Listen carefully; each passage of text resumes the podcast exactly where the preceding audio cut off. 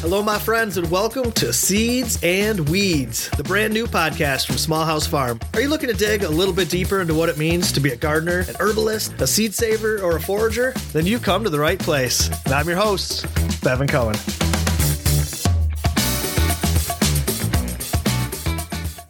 All right. Well, we have got a great show for you today. We're going to be doing five questions with seed saver and New Jersey food activist Jeff Quattrone. Jeff's going to share quite a bit about the work that he's doing over there in New Jersey, and he's going to tell us why he loves that New Jersey tomato. Before the interview, we're going to dig into what's happening in the garden right now. But first, I just want to share a little bit with you about what's been happening recently here at Small House Farm, some personal updates and things. Obviously, something new here is this podcast. Uh, this is our first episode. We've had a lot of fun putting this thing together, so I hope that you do enjoy it. We've also recently launched a new Patreon page, and we're hoping this might be a cool way to help us all stay connected with the folks that support our work. If you'd like to check it out, you can find it through our website, which is seedsandweedspodcast.com or patreon.com slash smallhousefarm. For as little as $3 a month, you can support our work, and each tier comes with a whole slew of great benefits and gifts, so please check that out if you're interested. I've also been working on a new book project for Timber Press. It's actually a series of books uh, that's going to be coming out in May. I am pretty excited about this project, and I'm going to share some more details about the books with you in our next episode, so uh, be sure to tune in. Now, let's talk a little bit about what's been going on in the garden.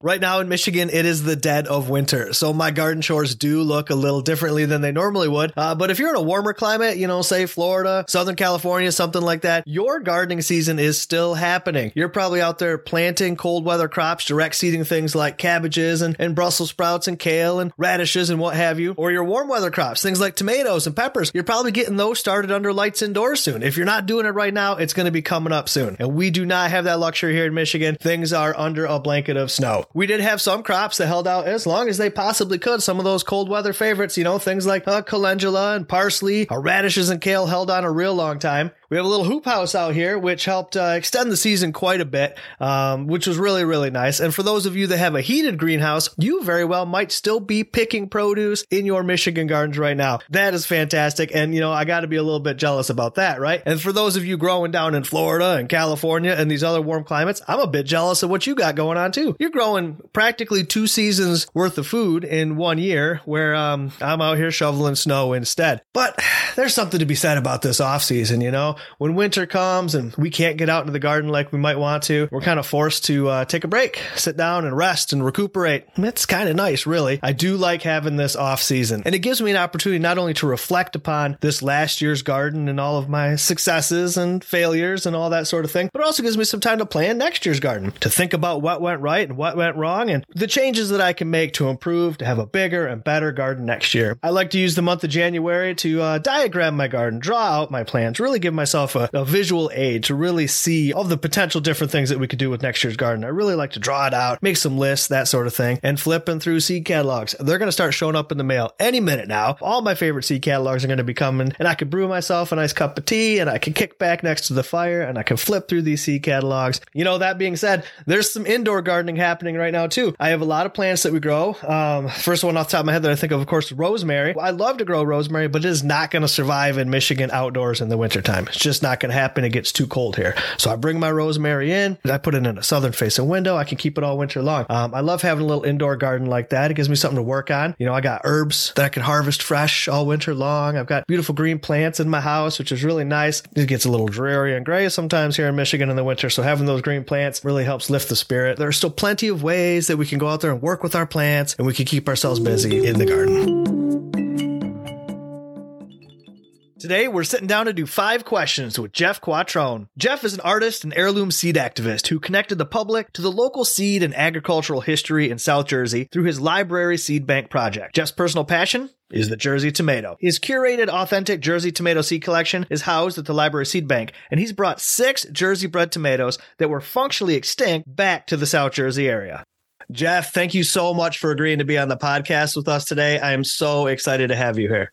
Thanks, Bevin. I'm I'm happy to be here too. Uh, thank you for inviting me, and I look forward to um, chatting. So the format today is just going to be five questions. I got five questions coming up here for you. But before we get into that, just for the folks at home, go ahead and tell us a little bit about who you are and the work that you do. Okay, so I am an artist and a seed activist here in um, southern New Jersey. And what I do is I started a seed library program in 2014. And uh, over the course of, of that, that time, I found that there's a real interest in the local community in Jersey's history of agriculture and tomatoes and seeds. So now what I do is through these um, seed libraries, I connect the public to the local um, seed and agriculture history by reviving functionally extinct uh, Jersey tomatoes and finding local heirloom seeds that I can bring to, to the public through the seed libraries. That's awesome, man. That's very, very cool. That's great work. So, the format being five questions, that means there's no follow up questions at all for each one of these. So, I've just got five straight up questions. So, feel free to be as uh, verbose as you would like to be. Are you ready to get started? Yeah, I like this. Let's go. All right, here we go. I'm going to put you on the spot right away. Although I think I have a feeling I know what your answer is going to be for this one.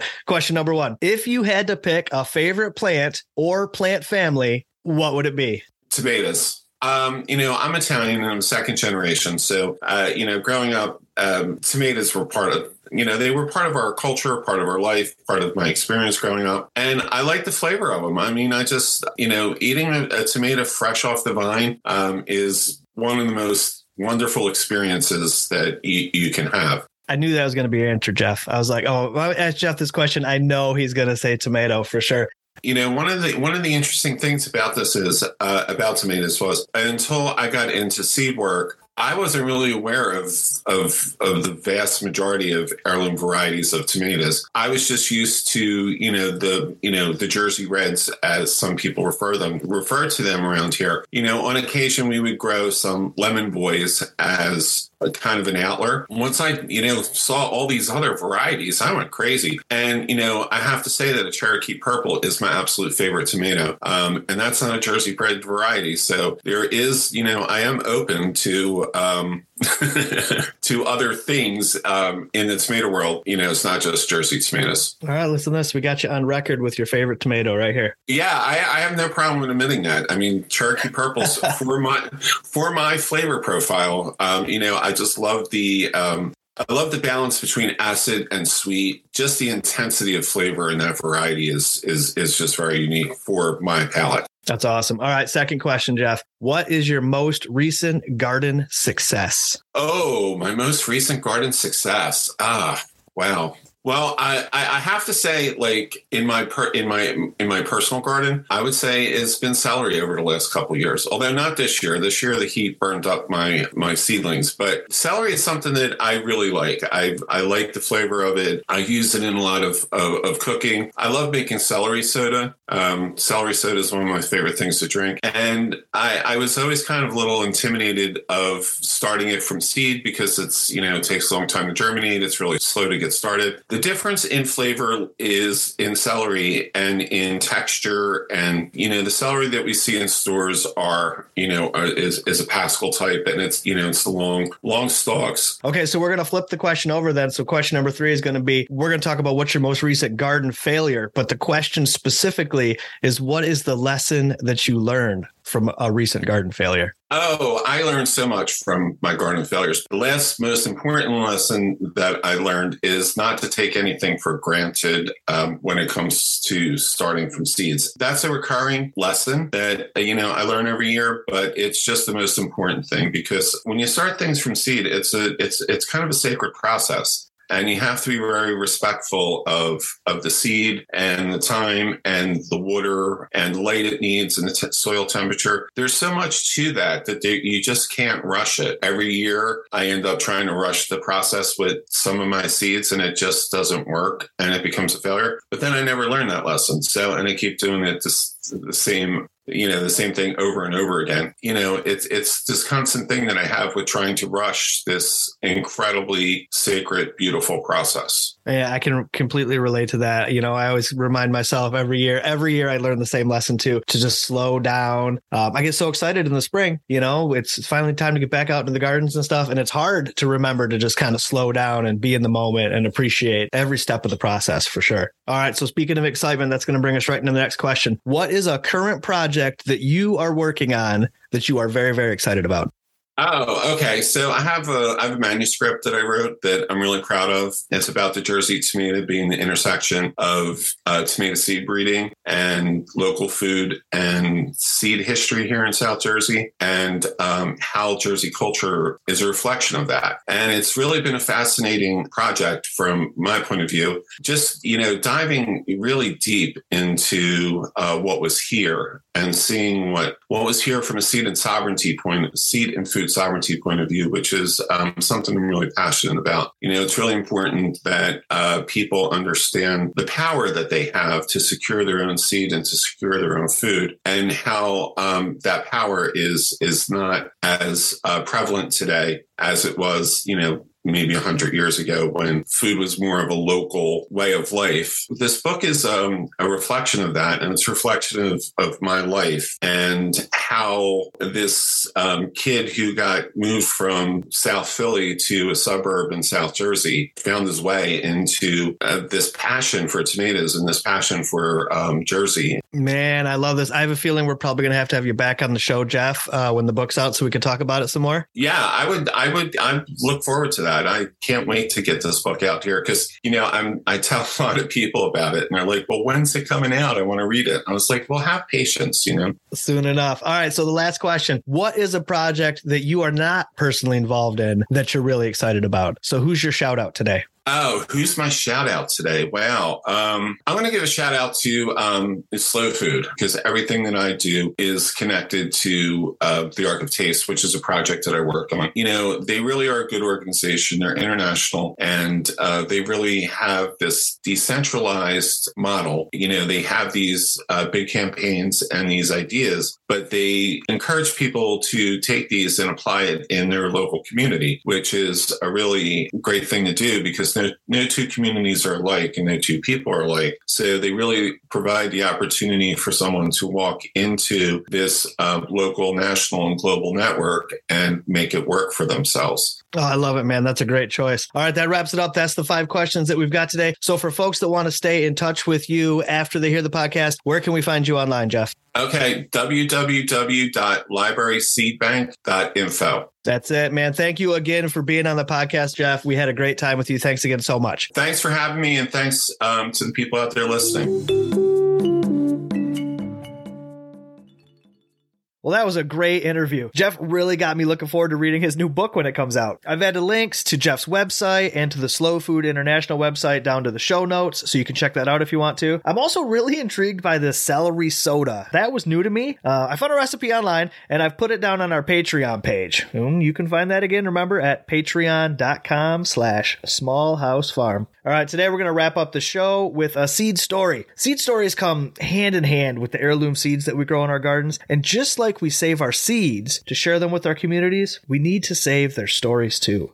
The story of Radiator Charlie's Mortgage Lifter Tomato, it's a classic. And if you're familiar in any way with heirloom seed stories, you've probably heard this story before. But I think it's worth sharing anyways. Not only is it a great story, the lesson that we can all learn from this seed story, incredibly valuable. So I think it's, it's really worth covering. So now the story begins here in the early 1930s in the city of Logan, West Virginia. And the character here is Marshall Cletus Byles, also known as MC Byles, also known as Radiator Charlie. Now, Marshall Cletus Byles, he owned a uh, radiator shop, car repair place at the bottom of a hill there in Logan, West Virginia. Very, very steep hill. And uh, legend tells it that the large trucks that would come through town, they'd barely be able to make it up this hill and they would overheat and roll back down the hill. Lo and behold, right next to where Radiator Charlie had set up his radiator repair shop. So Radiator Charlie, Mr. MC Byles, he wanted to grow some big tomatoes, right? So he got some of the biggest tomato varieties around that he was familiar with. Uh, the one for sure that everybody knows by name is the German Johnson. He also got a beefsteak type tomato and a couple of other. Uh, so he had four plants, four different varieties, and he would put one tomato in the center, one tomato plant in the center, and then put the other tomatoes in kind of a circle around that. And he would cross pollinate, taking pollen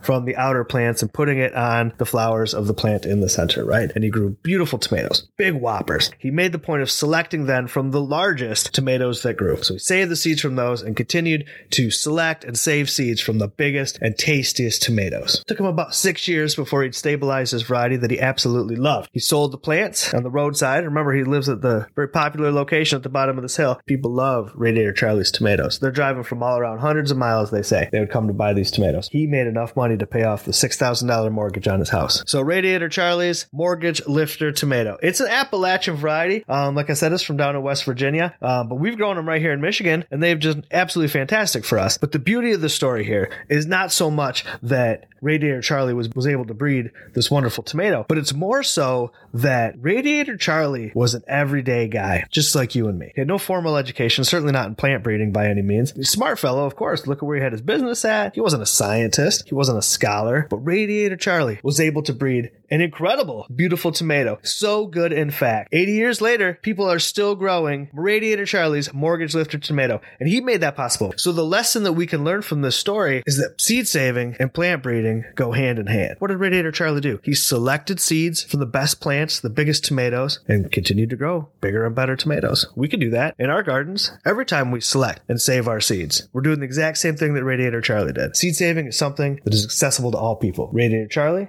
and you and me. It's the same for all of us.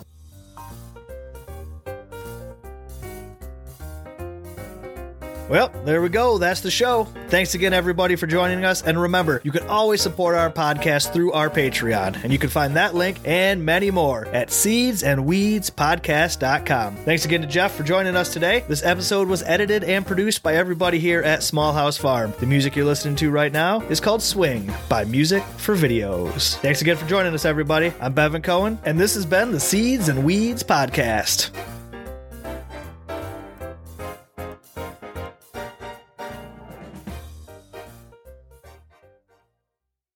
Howdy, friends. Bevin here. You know, the Seeds and Weeds podcast is made possible in part by Baker Creek Heirloom Seed Company, rareseeds.com. They're America's top source for rare and heirloom varieties from around the world, and they're publisher of the whole seed catalog. Their 2024 catalog is chocked full of heirloom goodness, new varieties, recipes, stories, and gorgeous photographs. You can order yours now at rareseeds.com.